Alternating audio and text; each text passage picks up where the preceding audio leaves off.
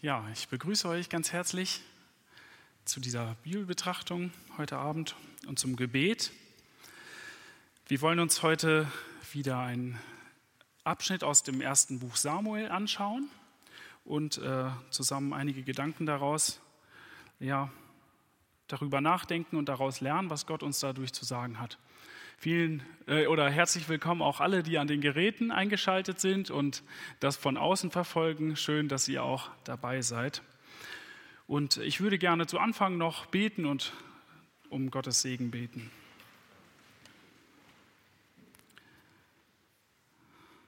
Vater im Himmel, hab Dank dafür, dass du uns dein Wort gegeben hast.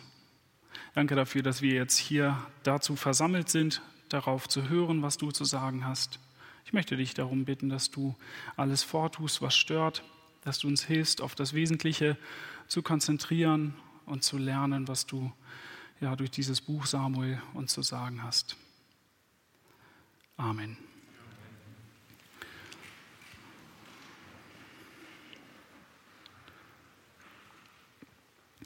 Die letzten beiden Bibelstunden handelten davon, wie Gott das Gebet von Hannah, einer gottesfürchtigen Frau, erhört und sie aus einem total schlimmen Zustand der Trauer, sie wurde geärgert und äh, war total traurig darüber, dass sie keine Kinder hat und dass Gott sie fröhlich macht. Das lesen wir im ersten und im zweiten Kapitel, am zweiten am Anfang.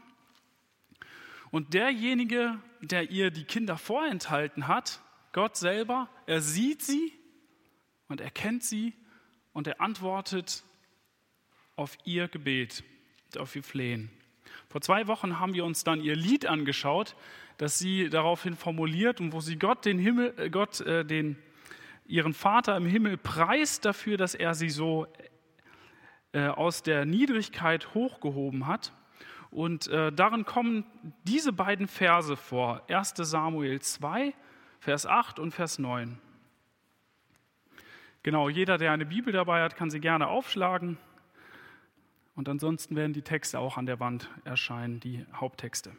1 Samuel 2, Vers 8 und 9, da steht, er hebt den Geringen aus dem Staub empor, aus dem Schmutz erhöht er den Armen, um ihn unter die Edlen zu setzen, und den Thron der Ehre lässt er sie erben. Denn dem Herrn gehören die Säulen der Erde, und auf sie hat er den Erdkreis gestellt. Die Füße seiner Getreuen behütet er, aber die Gottlosen kommen um in Finsternis, denn niemand ist stark durch seine eigene Kraft. So diese beiden Verse wollte ich noch mal in Erinnerung rufen, weil das ganz interessant ist, was wir im Lied von Hannah gelesen haben, das ist, Programm, das ist programmatisch für dieses ganze Kapitel, was, was jetzt kommt, und auch für, die, für das ganze Buch Samuel, vor allem für die großen Figuren in dem Buch. Also Hannah hat erlebt, wie Gott ihre Niedrigkeit angesehen hat und sie aus der Niedrigkeit emporgehoben hat und ihr Gebet erhört. Und so wird es auch Samuel ergehen. Also Samuel, jemand, der äh, in den Tempel kommt.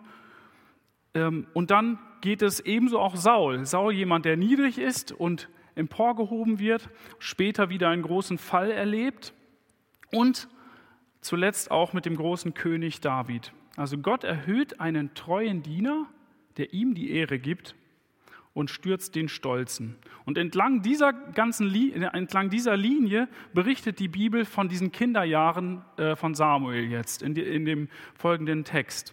Also der Text wechselt immer wieder so zwischen diesen beiden Seiten hin und her zwischen den Söhnen der Familie, dieser beiden Familien, also die Söhne von, äh, der, Sohn von Elkanah, Samuel, und der, die Söhne von Eli. Wir lesen da in Vers, also Kapitel 2, Vers 11 und 12. Einerseits, der Junge diente dem Herrn, also Samuel. Und die Söhne Elis waren ruchlose Männer, Vers 12. Ne? Dann Vers 17 und 18. Die Sünde der jungen Männer, das sind die Söhne Elis. Und dann im Vers 18, und Samuel diente vor dem Herrn. Vers 21 und Vers 22, Samuel wuchs auf beim Herrn. Und dann Vers 22, Eli hörte, was seine Söhne ganz Israel antaten. Vers 25 und 26. Sie hörten nicht, also die Söhne von Eli. Und andererseits, Vers 26, der junge Samuel nahm aber immer mehr zu an Alter und Gunst. Und zuletzt, ähm, also das, dann kommt ein kurzer Einschnitt. Also ein, Mann, ein äh, Mann Gottes kommt zu Eli und verkündigt ihm eine Botschaft. Und dann wieder im nächsten Kapitel, Kapitel 3, Vers 1, beginnt es wieder so. Und der junge Samuel diente vor dem Herrn, diente dem Herrn vor Eli. Also ständig dieser, dieser Bezug darauf, äh, der Sohn von Elkanah einerseits und der, die Söhne von Eli oder der Sohn von Hannah und die Söhne von Eli. Wir wollen uns das jetzt einmal anschauen. Ähm, die ersten 12, äh, die ersten Verse 12 bis 17, da lesen wir von Elis Söhnen. Da fängt das erstmal an. Ich lese einmal die Verse und danach schauen wir rein. Und die Söhne Elis waren ruchlose Männer, sie hatten den Herrn nicht erkannt.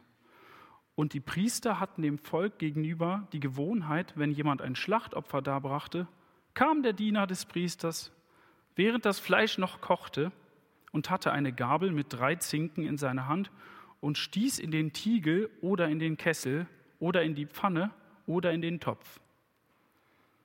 Alles, was er mit der Gabel herauszog, nahm der Priester damit weg. So taten sie in Silo allen Israeliten, die dort, dorthin kamen.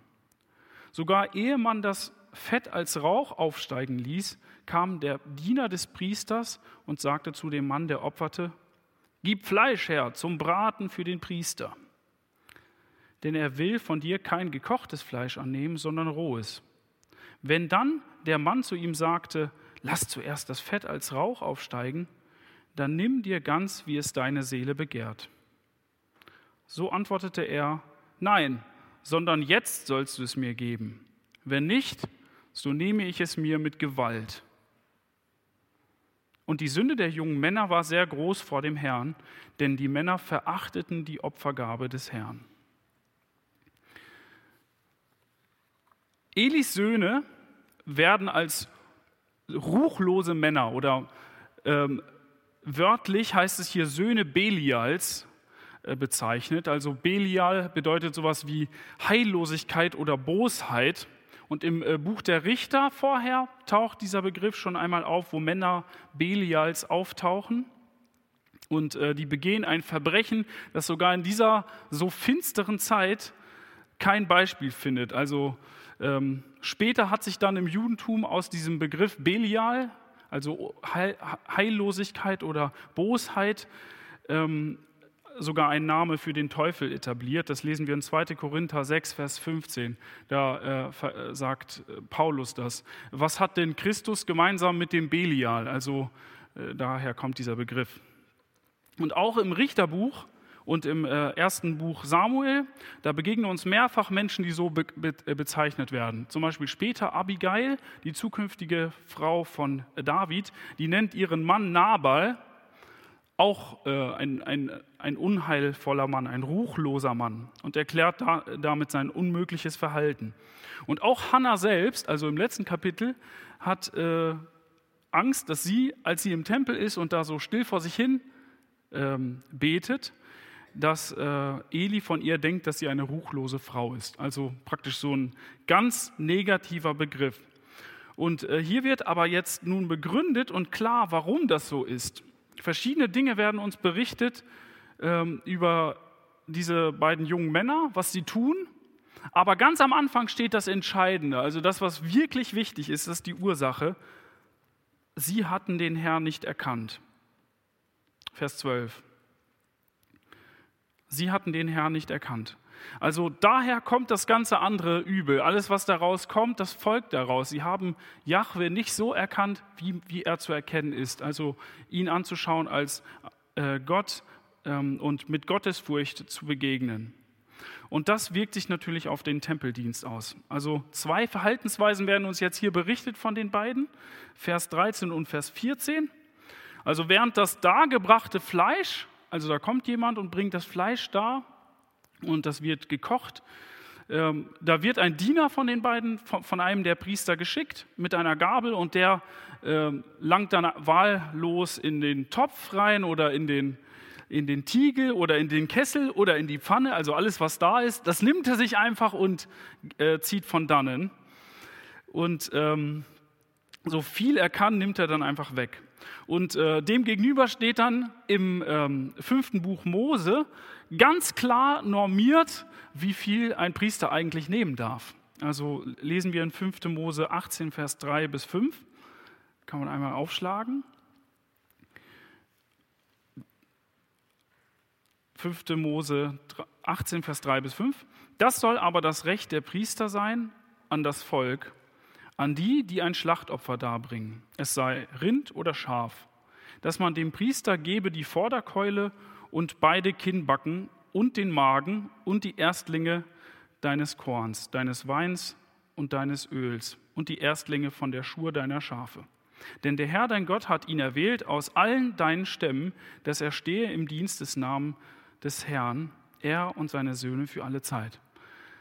Also der Priester hatte tatsächlich das Vorrecht, einen gewissen Anteil zu bekommen, weil er für diesen Dienst freigestellt war. Aber der Unterschied zwischen dem, was hier im fünften Buch Mose beschrieben ist und dem, was die Söhne von Eli machen, ist, dass sie einfach wahllos, während das noch dargebracht wird, reingreifen und sich dann einfach das nehmen, was kommt. Also sie, sie erhöhen sozusagen ein bisschen ihre Belohnung, die sie davon haben. Genau, also das Recht, das war total normiert gewesen. Äh, das war auf eine bestimmte Menge begrenzt. Und dann wird betont, also in, in den Vers 15 bis 16, dass es noch eine Steigerung gibt. Also bei manchen Opfern, bei dem Hebopfer, da verlangte der Diener sogar, bevor das Fleisch gekocht war, Fleisch her. Also gib mir das Fleisch. Ich möchte das nicht gekocht haben, äh, sondern ähm, der Priester möchte das jetzt sofort haben. Also das heißt, das war natürlich nicht leicht annehmbar für denjenigen, der zum Gottesdienst gekommen ist mit, mit der Opfergabe. Und deswegen äh, wurde daraus schnell eine Diskussion und vielleicht ist das, vielleicht kann man das heute vergleichen, wenn der Prediger, der am Sonntag nach vorne auf die Kanzel kommt, erstmal sich hinstellt und schweigt und dann erstmal einen, einen Korb rumgibt und wenn er eine bestimmte Summe zusammen hat, dann macht er den Mund auf und dann erzählt er, was Gott äh, den Menschen zu sagen hat. Also so richtig so eine Erpressertaktik, um äh, ja für sich möglichst viel rauszuschlagen. Das wäre für uns auch nicht annehmbar, dann würden wir auch daran zweifeln, ob da wirklich die Ernsthaftigkeit dabei ist. Genau. Einfache Menschen werden in dieser Diskussion erwähnt, die den Priester darauf hinweisen, was er eigentlich zu tun hat. Also sie weisen ihn auf seine Pflichten hin. Und dafür wird diesen einfachen Menschen sogar noch Gewalt angedroht. Also der Diener sagt, wenn du äh, mir das Fleisch jetzt nicht sofort gibst, dann knallst, dann hole ich mir das selber. Ne? Und äh, im vierten Buch Mose, da lesen wir auch dazu äh, etwas, also Kapitel 7, Vers 30 bis 34. Ich lese das auch einmal vor. Er, also der Priester, er soll es aber mit eigener Hand herzubringen zum Feueropfer für den Herrn. Nämlich das Fett soll er darbringen samt der Brust, um sie als ein Schwingopfer zu schwingen vor dem Herrn. Und der Priester soll das Fett in Rauch aufgehen lassen auf dem Altar, aber die Brust soll Aaron und seinen Söhnen gehören. Und die rechte Keule sollt ihr dem Priester geben zum Hebopfer von ihren Dankopfern. Wer von Aarons Söhnen das Blut und das Fett der Dankopfer opfert, dem soll die rechte Keule gehören als sein Anteil. Genau, und dann weitere Begründungen. Also wenn wer sich schon einmal in seiner stillen Zeit oder einfach so äh, durch diese ganzen Gesetze durchgekämpft hat, den, äh, dem wird das äh, ja, geläufig sein. Da sind so viele detaillierte Angaben darüber, wie das abzulaufen hat. Und Gott hat das genau festgelegt. Warum eigentlich? Warum ist das eigentlich so genau festgelegt und Gott hat sich bei jeder Sache etwas gedacht? Weil Gott immer wieder betont, dass er heilig ist und dass ihm diese Dinge nicht egal sind. Deswegen bestimmt er das genau. Und die Priester drehen das hier um. Also die nehmen sich das, was sie wollen, sie nehmen sich das, was sie für ihren Bauch haben wollen und dienen nicht Gott in erster Linie und äh, verbinden nicht Gott und die Menschen, sondern sie dienen ihrem eigenen Bauch. Also es geht nur noch darum, irgendwas davon zu bekommen. Zur Zeit der Reformation, da ähm, wurde berichtet oder habe ich mal gelesen, äh, dass es sogar, dass es Priester gab, die ähm, in, der, in der Messe ein Tempo vorgelegt haben, um ihre äh, Lohnrate sozusagen, um die, ähm, äh, ähm, um die Spenden einnehmen zu können, um, um schneller darin zu sein und sozusagen ihre, ihre Spenden zu erhöhen. Und deswegen haben sie die Messen, die sie gelesen haben, mit besonderem Tempo vorgelesen. Also sind besonders schnell geworden beim Lesen. Und das ist natürlich jedem dann aufgefallen, dass es dem Priester gar nicht mehr darum geht, äh, diese Dinge vor Gott zu sagen, sondern einfach nur um das Geld. Und ja, Aarons Söhne, Nadab und äh, Abihu, die haben ähm, auch etwas Ähnliches gemacht. Also das hat mich sofort daran erinnert, dass äh, während der Wüstenwanderung vom Volk äh, Israel, das lesen wir in ähm, 3. Mose 18, da haben ähm, nee, äh, das lesen wir in 4. Mose 10 so, 4. Äh, Mose 10, Vers 1, da haben die beiden Söhne Nadab und Abihu ein eigenes Feuer gemacht und das auf den Altar gebracht. Und in dem Zug, da äh, sendet Gott ein, ein Feuer vom Himmel und verbrennt diese beiden Männer. Also Gott äh, macht hier eine radikal, einen radikalen Schnitt mit diesem Ungehorsam dieser beiden Priester und dass sie so unheilig mit dem umgehen, was Gott ihnen gegeben hat. Also von daher, dass Gott erzürnt sein muss über das, was hier geschieht, ist gar nicht verwunderlich. Es ist eher erstaunlich, dass Gott das so lange erträgt und dass diese Dinge sich so weiter, weiterhin einschleifen. Okay, dann lesen wir jetzt die Verse 18 bis 21. Da lesen wir diesen Wechsel. Wir schwenken auf die andere Seite und schauen uns den Segen über Samuel und seine Familie an. Vers 18 bis 21.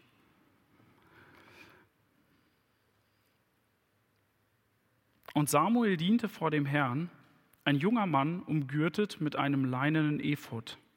Und seine Mutter machte ihm ein kleines Oberkleid und brachte es ihm Jahr für Jahr hinauf, wenn sie mit ihrem Mann hinaufging, um das jährliche Schlachtopfer darzubringen. Und Eli segnete Elkana und seine Frau und sagte, der Herr gebe dir Nachkommen von dieser Frau anstelle des Erbetenen, das sie vom Herrn erbeten hat. Und sie ging nach Hause zurück, und der Herr suchte Hannah heim, und sie wurde schwanger, und sie gebar noch drei Söhne und zwei Töchter und der junge Samuel wuchs auf beim Herrn. Also jetzt ganz zum Kontrast, was wir gerade eben gesehen haben von den beiden Priestern, erleben wir jetzt den jungen Samuel. Er dient Gott tatsächlich als junger Mann, wahrscheinlich ist er wirklich noch sehr jung gewesen als Kind. Ähm, er dient vor dem Herrn, wörtlich heißt es im Hebräischen so schön, vor dem Angesicht des Herrn. Also es ist immer, wenn, wenn äh, das so erwähnt wird, dann äh, zeigt das so diese besondere Nähe. Also Gott scheint so nah und sieht alles und beobachtet ihn und da ist überhaupt keine Distanz. Und dann wird hier weiterhin auch die Kleidung ganz ausdrücklich erwähnt, also ganz üppig beschrieben auch die Kleider und die geistliche Haltung, die passen hier sehr, sehr gut zusammen. Also Samuel steht im, im Heiligtum und dient Gott und gleichzeitig hat er äh, eine, ein sehr festliches Kleid, also der Ephod, das war äh, das Gewand für die Priester. Aber auch später bei David sehen wir das, als David bei einer festlichen Feier, also einer gottesdienstlichen Feier ist, da trägt David auch dieses Priestergewand. Und die Mutter, die bringt äh, äh, Samuel immer jedes Jahr ein Kleid, wenn er zum Dienst ähm, des Opferdarbringens eingesetzt ist. Und dieses Oberkleid, das Meil, das äh, ist, war wahrscheinlich ein einfacheres Kleid, das war nicht so, nicht so prunkvoll wie das erste, aber beide Dinge sind genau so gemacht. Also auch dazu gibt es einiges in den, äh, im zweiten Buch Mose. ähm, wie das beschrieben ist. Also wer das mal nachlesen möchte, 2. Mose 28, Vers 6 bis 8, kann man vielleicht zu Hause noch mal lesen. Ähm, also auch ganz genau detailliert beschrieben, wie Gott sich das vorgestellt hat. Und da sitzt der äh, Samuel, oder so stellen, müssen wir uns den Samuel vorstellen. Er steht in dieser Reinheit und Heiligkeit durch diese Tracht und äh, steht als wahrer ähm, Priester vor Gott.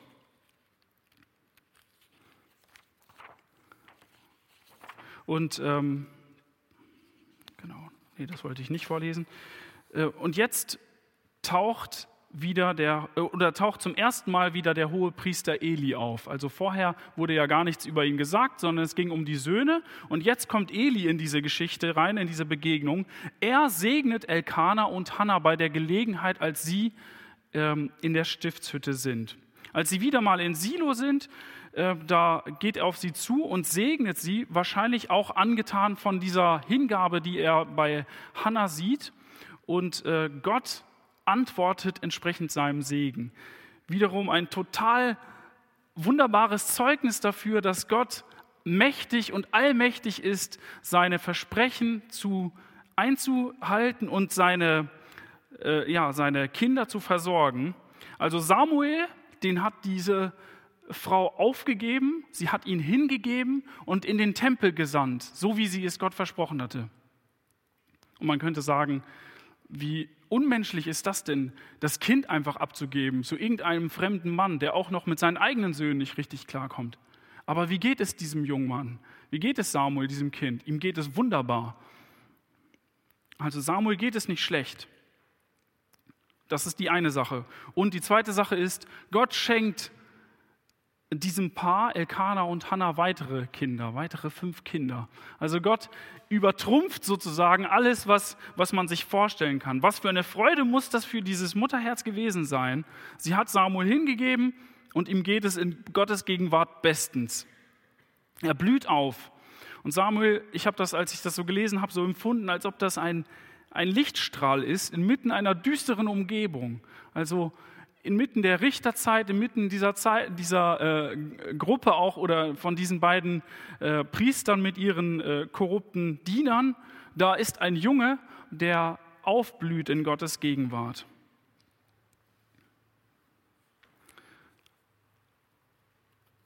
Wir wollen uns die nächsten Verse anschauen, Vers 22 bis 26. Da haben wir wieder diesen, diesen Wechsel und diesen Bruch. Ich lese einmal Vers 22 bis 26 vor. Und Eli war sehr alt geworden. Und er hörte alles, was seine Söhne ganz Israel antaten und dass sie bei den Frauen lagen, die am Eingang des Zeltes der Begegnung Dienst taten. Und er sprach zu ihnen, warum tut ihr dergleichen Dinge? Denn ich höre diese eure bösen Taten von dem ganzen Volk. Nicht doch meine Söhne, denn das ist kein gutes Gerücht, von dem ich im Volk des Herrn reden höre. Wenn jemand gegen einen Menschen sündigt, so entscheidet Gott über ihn.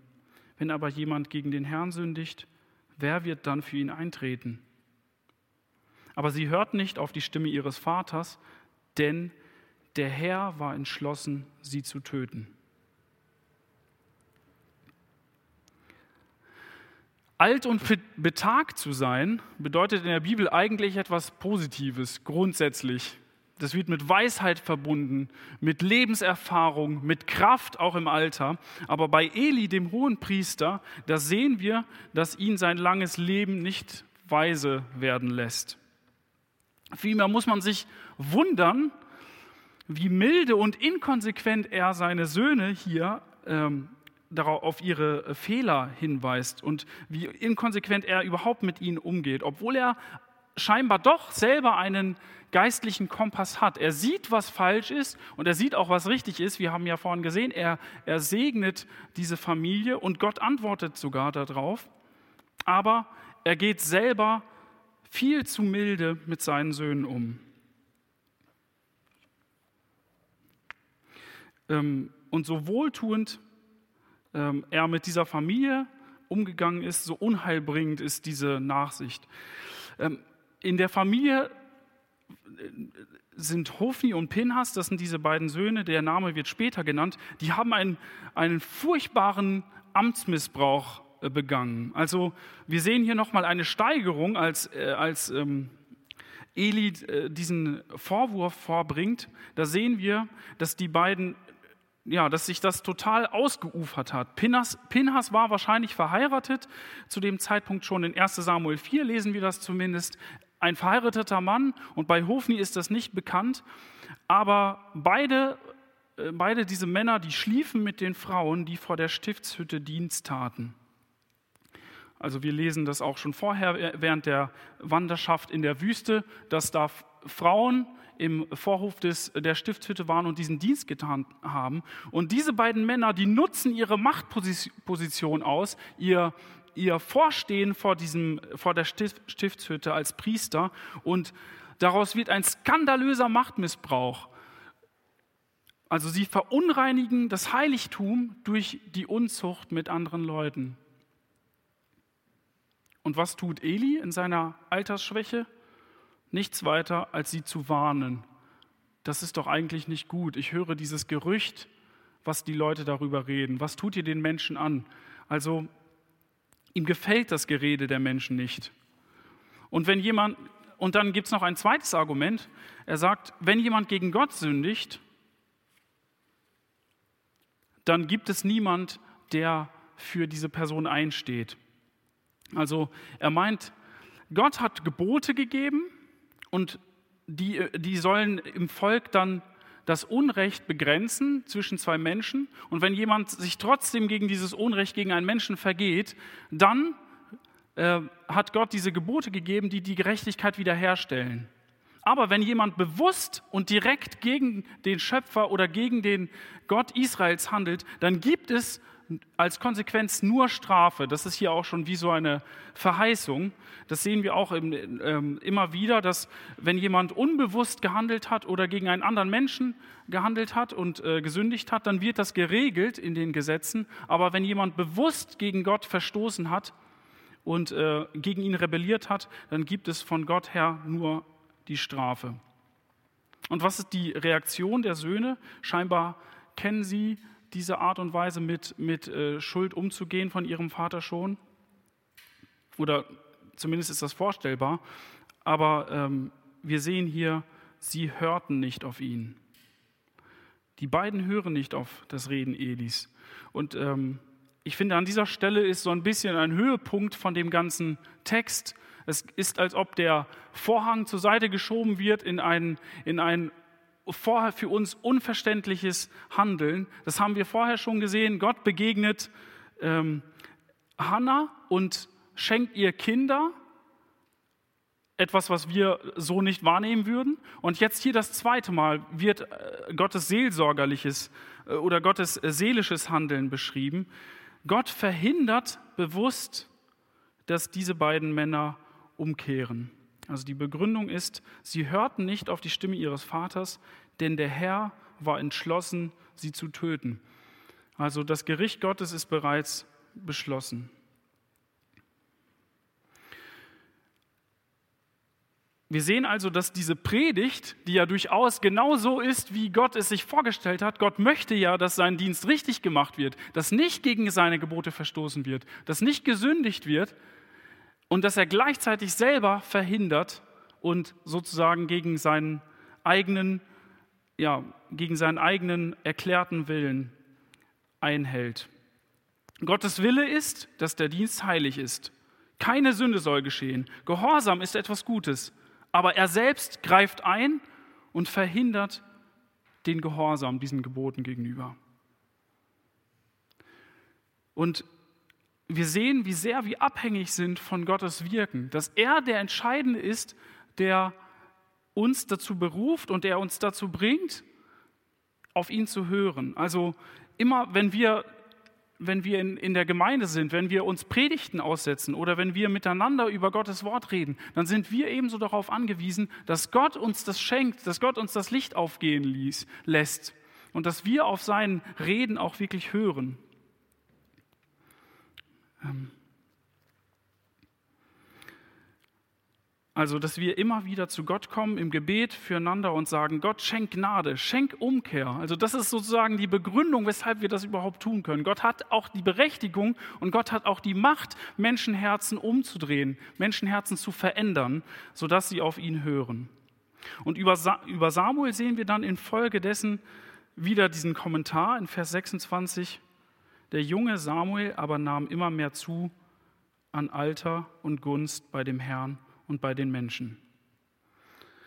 Dieser Vers, der weist auf unseren großen hohen Priester hin. Das ähm, finde ich ganz interessant, wenn wir das äh, vergleichen. Jesus war als Zwölfjähriger im Tempel und äh, entwischt seinen Eltern. Seine Eltern finden ihn nach einer langen Suche bei den Gelehrten und Jesus ist ganz verdutzt, dass sie sich so gesorgt haben. Ihr wisst doch oder wisst ihr nicht, dass ich in dem sein muss, was meines Vaters ist. Also ich muss bei, bei meinem Vater ganz in der Nähe sein. Und dann kommt dieser Vers in Lukas 2, Vers 52.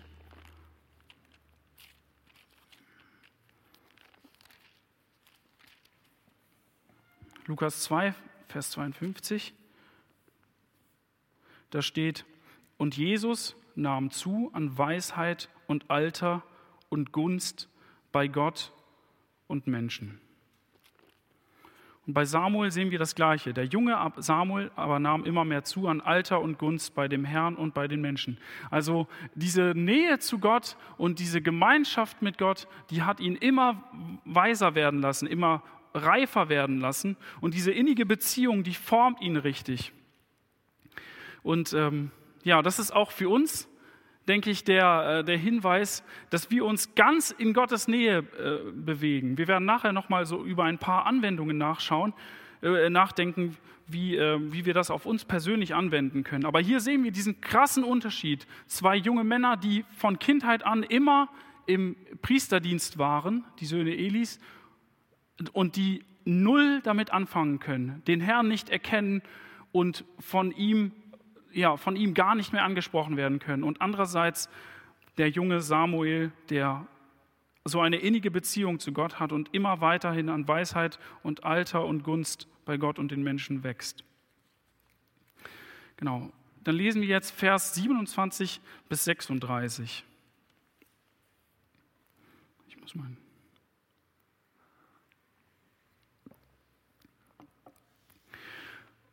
Und es kam ein Mann Gottes zu Eli und sagte zu ihm, so spricht der Herr, habe ich mich nicht dem Hause deines Vaters deutlich offenbart, als sie in Ägypten, im, in Ägypten im Haus des Pharao waren? Und ich habe ihn aus allen Stämmen Israels mir zum Priester erwählt, auf meinem Altar zu opfern, um Räucherwerk als Rauch aufsteigen zu lassen, um das Ephod vor mir zu tragen. Und ich gab dem Haus deines Vaters alle Feueropfer der Söhne Israel. Warum tretet ihr mit Füßen mein Schlachtopfer und mein Speisopfer, die ich für meine Wohnung geboten habe? Und du erst deine Söhne mehr als mich, dass ihr euch mästet von den Erstlingen aller Opfergaben meines Volkes Israel. Darum spricht der Herr, der Gott Israels. Ich habe allerdings gesagt, Dein Haus und das Haus deines Vaters sollen ewig vor mir einhergehen. Aber nun spricht der Herr, das sei fern von mir. Denn die mich, die mich ehren, werde auch ich ehren. Und die mich verachten, sollen wieder verachtet werden. Siehe, Tage kommen, da werde ich deinen Arm und den Arm des Hauses deines Vaters abhauen, dass, er keinen Greis mehr in, dass es keinen Greis mehr in deinem Haus geben wird. Und du wirst deinen Feind im Heiligtum sehen, bei allem, was der Herr Gutes tun wird in Israel. Und es wird kein Greis mehr in deinem Haus geben alle Tage. Doch nicht jeden werde ich dir von meinem Altar ausrotten, um deine Augen, um deine Augen erlöschen und deine Seele verschmachten zu lassen. Aber aller Nachwuchs deines Hauses soll im besten Mannesalter sterben. Und das soll dir das Zeichen sein, das über deine beiden Söhne Hofni und Pinhas kommen wird. An einem Tag sollen beide sterben. Ich aber werde mir einen Priester erwecken, der beständig ist, der wird tun, wie es in meinem Herzen und meiner Seele gefällt. und ich werde ihm ein Haus bauen, das beständig ist, und er wird von meinem Gesalb, vor meinem Gesalbten alle Tage einhergehen. Und es soll geschehen, dass jeder, der von deinem Haus noch übrig bleibt, kommen wird, um sich vor ihm niederzuwerfen, für eine kleine Silbermünze und ein Stück Brot und wird sagen, gib doch Anteil an, an einem Priesterdienste, dass ich ein bisschen Brot zu essen habe. Also hier ein, eine sehr krasse Wendung in, den, in unserem Text. Plötzlich wird nicht mehr berichtet, was da geschieht und wer etwas tut, sondern es kommt eine Botschaft von Gott, von Gott selbst. Gott schickt einen Mann Gottes, aber es ist ein unbekannter Mann, es wird nicht erwähnt, wer das ist, und er verkündigt Eli eine Botschaft. Und man kann diesen Abschnitt in drei Teile einteilen, man kann wahrscheinlich noch mehr Teile draus machen. Also der erste Abschnitt ist Gottes gnädige Erwählung und Elis Untreue auf der einen Seite. Und dann haben wir im zweiten Abschnitt Gottes Gericht über seine Diener. Einerseits wird der Priesterdienst aus seiner Hand genommen und zweitens wird die Nachkommenschaft Elis umkommen. Und der dritte Teil ist Gottes neuer Diener, also eine neue Erwählung.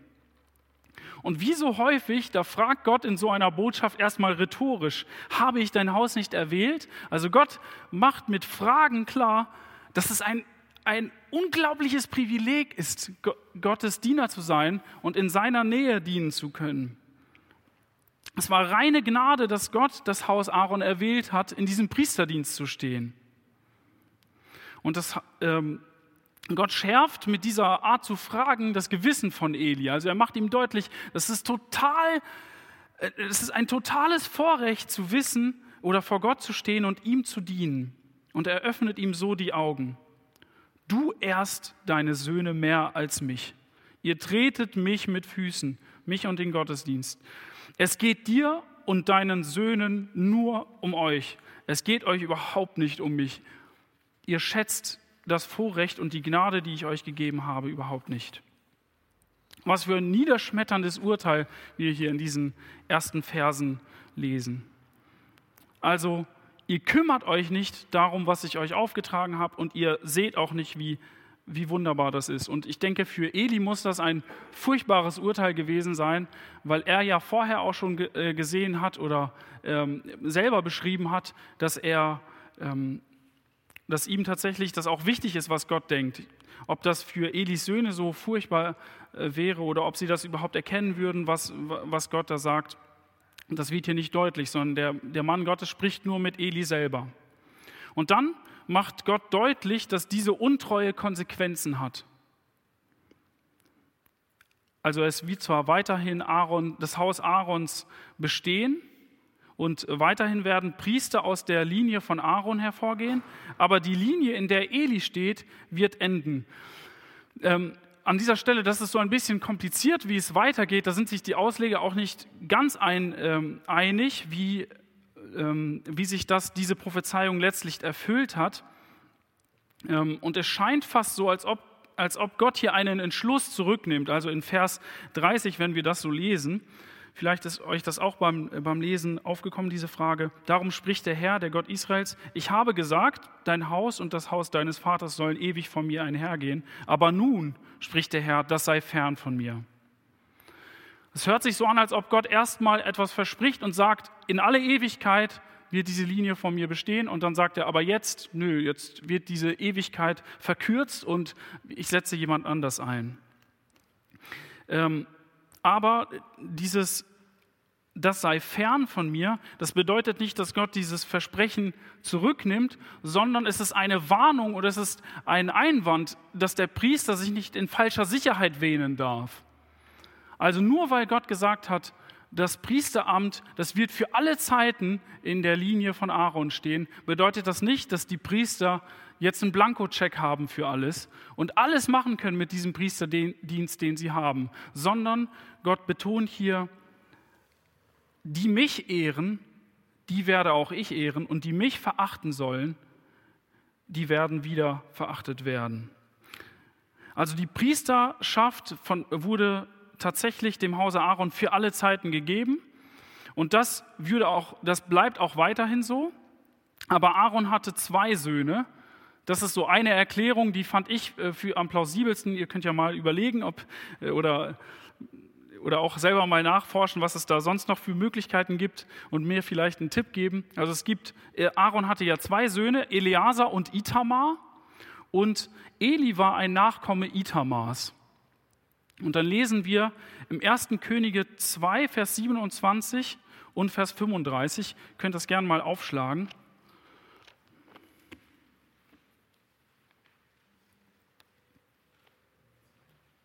1. Könige 2, Vers 27 und Vers 35.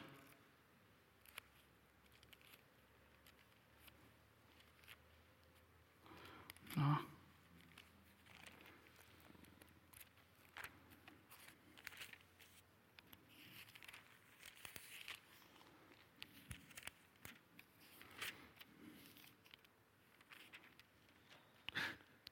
Habe ich, also 1. Könige 2, Vers 27, habe ich das richtig gesagt? Weil ich habe jetzt selber schon.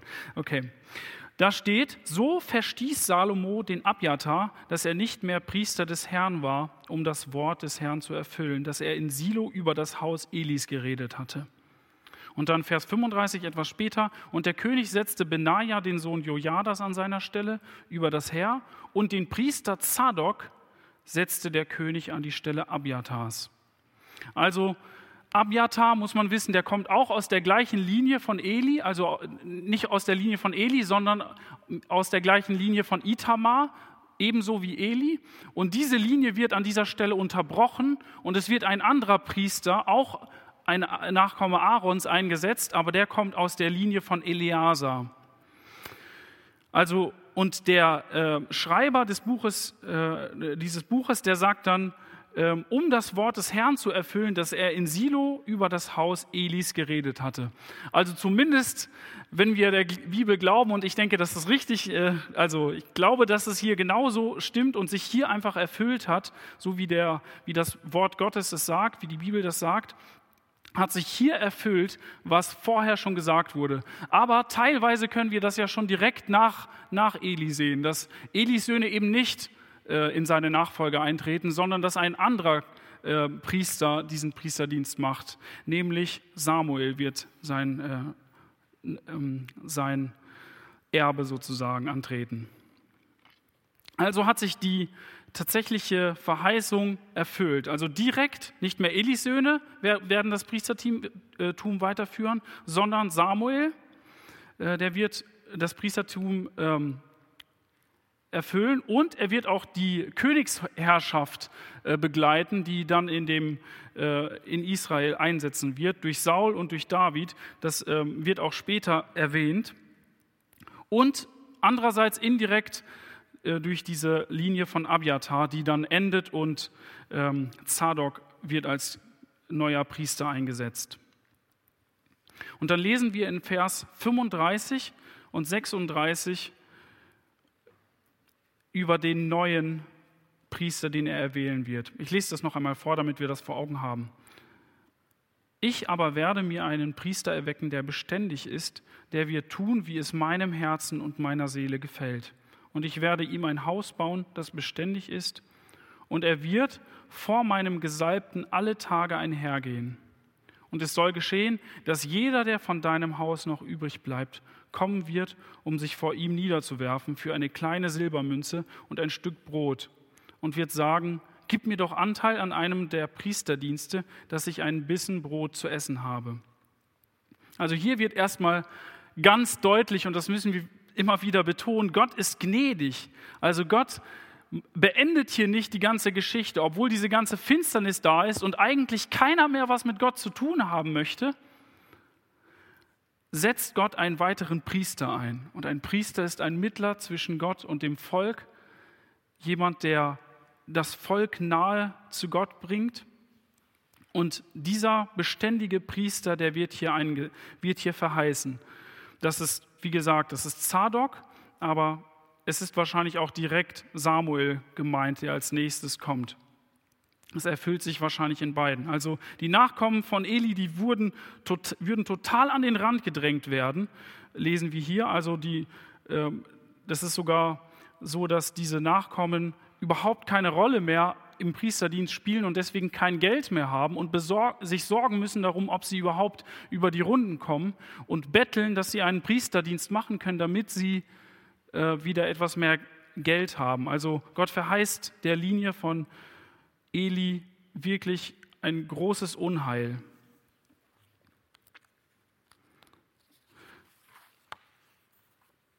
Aber wir sehen auch, dass Gott hier wieder deutlich macht und so ein bisschen klarer werden lässt, vielleicht auch, was wir im ersten, was wir im äh, Lied von Hannah gelesen haben, am Anfang des zweiten Kapitels.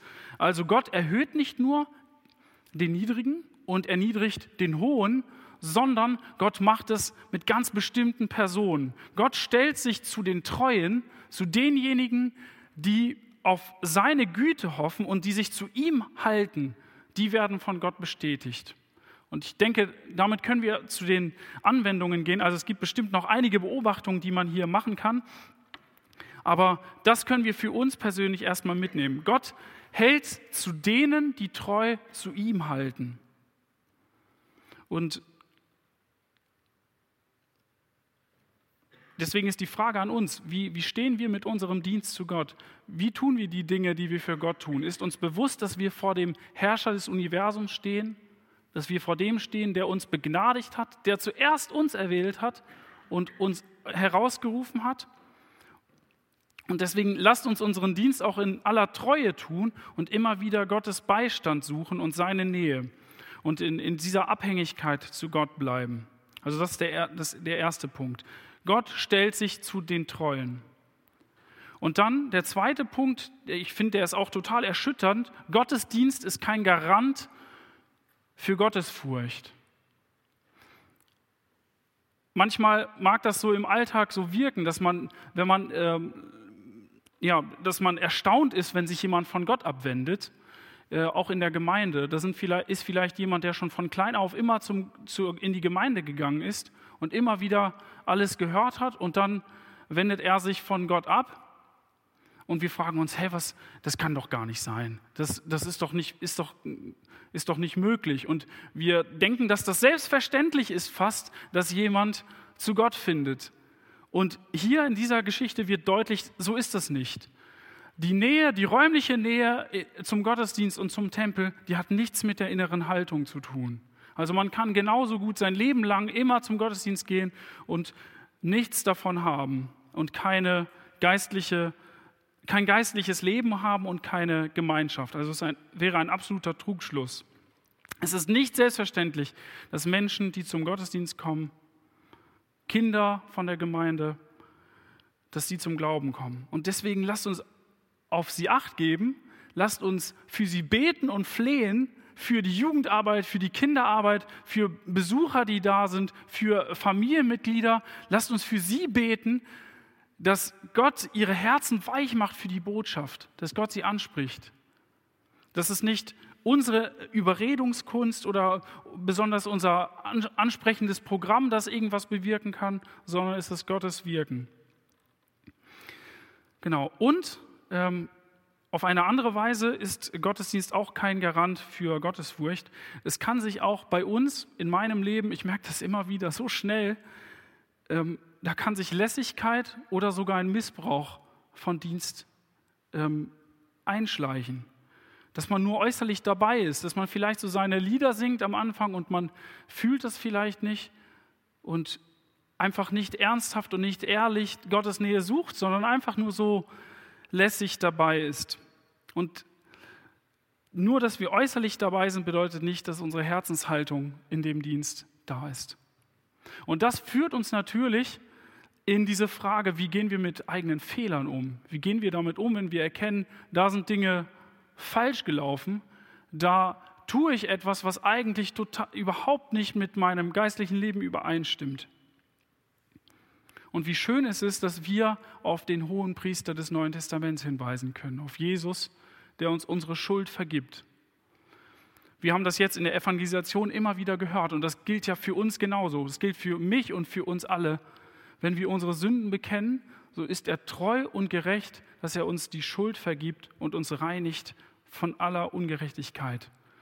Gnade ist nicht nur der Anfangspunkt unseres Lebens, sondern immer wieder die Motivation und immer wieder das Herausholen aus unserer eigenen Schuld. Und dass wir immer wieder neu in diesem Kampf stehen, das wünsche ich einem jeden von uns. Und ich äh, hoffe auch, dass wir das gleich ins Gebet nehmen, dass Gott uns da wirklich so eine Ernsthaftigkeit und eine Gottesfurcht schenkt, dass wir immer wieder seine Gegenwart fühlen wollen und auch immer sehen wollen in unserem Alltagsleben. Und ein äh, drittes, was ich noch äh, sagen wollte als, als Anwendung. Wir sehen hier einen Eli, der nicht konsequent mit seinen Söhnen umgeht. Also es ist nicht so, dass es von Eli, äh, dass von Eli der entscheidende Impuls ausgeht, dass seine Söhne gläubig werden. Das habe ich ja vorhin gesagt. Es geht nicht darum, dass Eli äh, der, derjenige ist, der verantwortlich ist, wenn, wenn seine Söhne vor Gott stehen werden. Sie werden für ihre eigene Schuld gerade stehen. Und ähm, wir sind auf Gottes Gnade angewiesen. Und trotzdem sehen wir hier ganz deutlich, dass Eli zurechtgewiesen wird, dass sie ihren Dienst nicht ernst nehmen. Also dass Gott Eli dafür verantwortlich macht, dass er nicht mehr lenkend und leidend eingewirkt hat auf seine Söhne und gesagt hat, so geht das nicht. Also er hat nicht nur die, Verantwortung, die pädagogische Verantwortung für seine Söhne gehabt, sondern ebenso auch die Verantwortung für diesen heiligen Dienst vor Gott. Und lasst uns das auch uns vor Augen führen, dass unser Leben einen Einfluss hat. Egal wo wir stehen, ich habe jetzt, ich hab, wir haben keine Kinder. Alle, die Kinder haben, alle, die wir Eltern sind, in diesem täglichen Kampf ähm, und auch die wir mit, miteinander stehen, das ist keine Selbstverständlichkeit. Lasst uns wirklich immer wieder aktiv, immer wieder einander ermahnen und ermutigen, dass wir wirklich vor Gott stehen und uns auch ermahnen lassen und ermutigen lassen, dass, dass Gott uns anspricht, uns ansprechen lässt von anderen. Genau, das waren so meine Gedanken zu diesem Text. Vielleicht hat jemand anders noch eine Anmerkung, eine Idee oder eine Frage, die man auf die Schnelle klären könnte. Wenn nicht, dann denke ich, schließen wir diesen Teil ab und gehen dann zum Gebet über.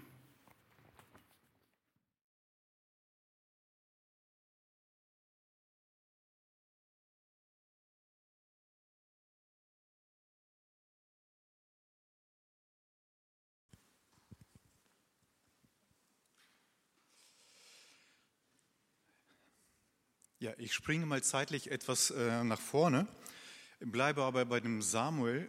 Und zwar gibt es etwas später ähm, eine Erfahrung, die er mit dem äh, Saul macht, äh, in dem 15. Kapitel. Ähm, und zwar ist das so, dass Gott äh, dem Saul dort den Auftrag gibt, ein Gericht auszuüben an den Amalekitern. Äh, und wir kennen die Geschichte, dass der, der Saul, der kommt dann wieder und äh, erledigt den Job, sage ich mal, nicht komplett, sondern bringt noch äh, wertvollste Sachen mit oder bestimmte Tiere und so weiter oder die besten Tiere. Und ähm, dann ähm, merkt der Samuel, okay, da ist was schiefgelaufen, da hat jemand nicht auf Gott äh, gehört. Und dann entsteht mit denen eine, Diskussion und das geht dann hin und her. Und der, ähm, der Saul, der versucht dann zu erklären und sagt, guck mal, das sind die besten Tiere und wir könnten die ja genau nutzen, um Gott die Ehre zu bringen und so weiter. Und dann sagt äh, Samuel ein paar Worte und ich denke, das ist mit Sicherheit von Gott geleitet, äh, diese Worte, aber ich glaube auch, dass diese ganze Erfahrung, die er hier vielleicht auch als junger Mensch schon mitbekommen hat, da insgesamt in diese Weisheiten mit reinspielen. Und er sagt dann in dem Vers 15, ähm, hat der Herr so viel Lust am Brandopfer und Schlachtopfer wie daran, dass man der Stimme des Herrn gehorcht? Siehe, Gehorchen ist besser als Schlachtopfer Aufmerken ist besser als das Fett der Widder. Ich finde, hier ist ganz, ganz viel, äh, viel Weisheit in diesen Worten drin. Ich habe mir äh, als junger Mensch schon, äh, schon, immer die Frage gestellt, was, was ist das Besondere an diesem verbrannten Fleisch und warum sagt Gott, das ist für mich Wohlgeruch und so weiter. Man könnte meinen, das sind ein paar Atome, die irgendwie zu Molekülketten zusammengesetzt sind, die verbrennen, verändern sich und Gott hatte irgendwie Gefallen dran, aber das sei dahingestellt. Ja. Wir wissen nicht, wie Gott da, äh, dazu steht, aber hier sehen wir ganz klar eine klare Aussage, wo ähm, äh, äh, Samuel das Ganze reinbringt und sagt, siehe, Gehorchen ist besser als Schlachtopfer. Also das Gehorsam, das ist etwas, was Gott wahrscheinlich noch viel, viel mehr äh, gefällt. und aufmerken oder man könnte sagen, ähm, ganz genau darauf achten, was das Wort Gott, äh, Gott macht, was er will und so weiter. Ja?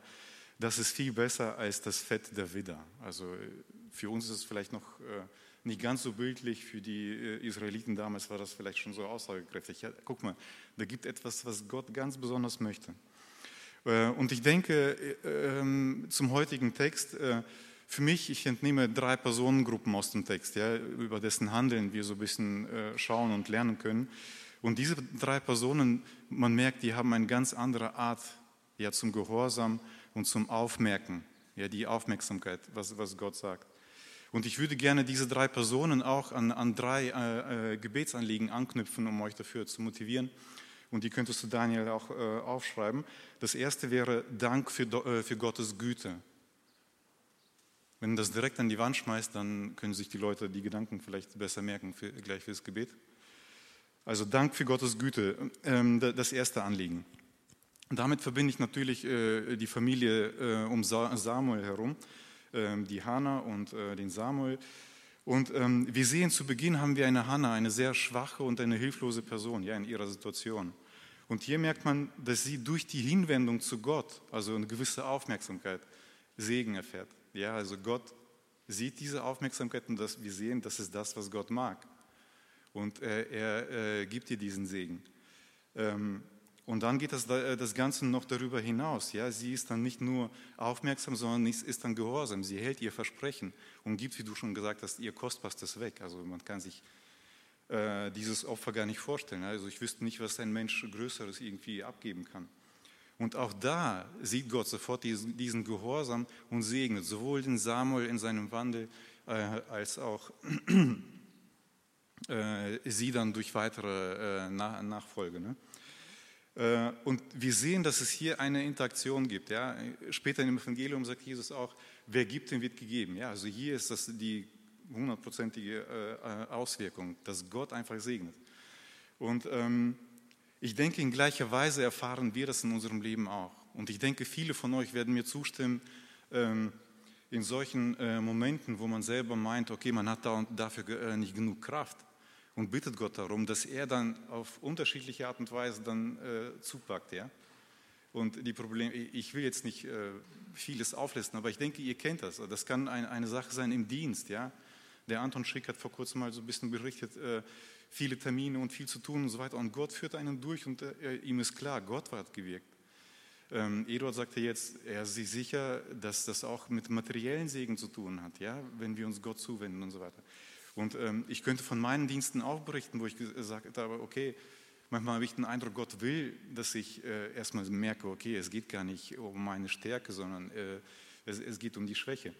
Ähm, vielleicht noch äh, nebenbei noch äh, in einem Buch von einem bekannten Prediger hieß es auch einmal, er hatte die Vorstellung, dass er äh, mit dem Reifen ja, in eine gewisse Routine in die Dienste hineinkommt. Und seine große Feststellung war, nein, Gott zieht sich dann umso mehr zurück, weil Gott will nicht nur durch unsere Stärke äh, äh, sich zeigen, sondern durch, durch, die Schwäche. Ja? Und das ist etwas, ähm, wo wir einfach ähm, Gottes Güte in unserem Leben, in unserem Handeln einfach beobachten können.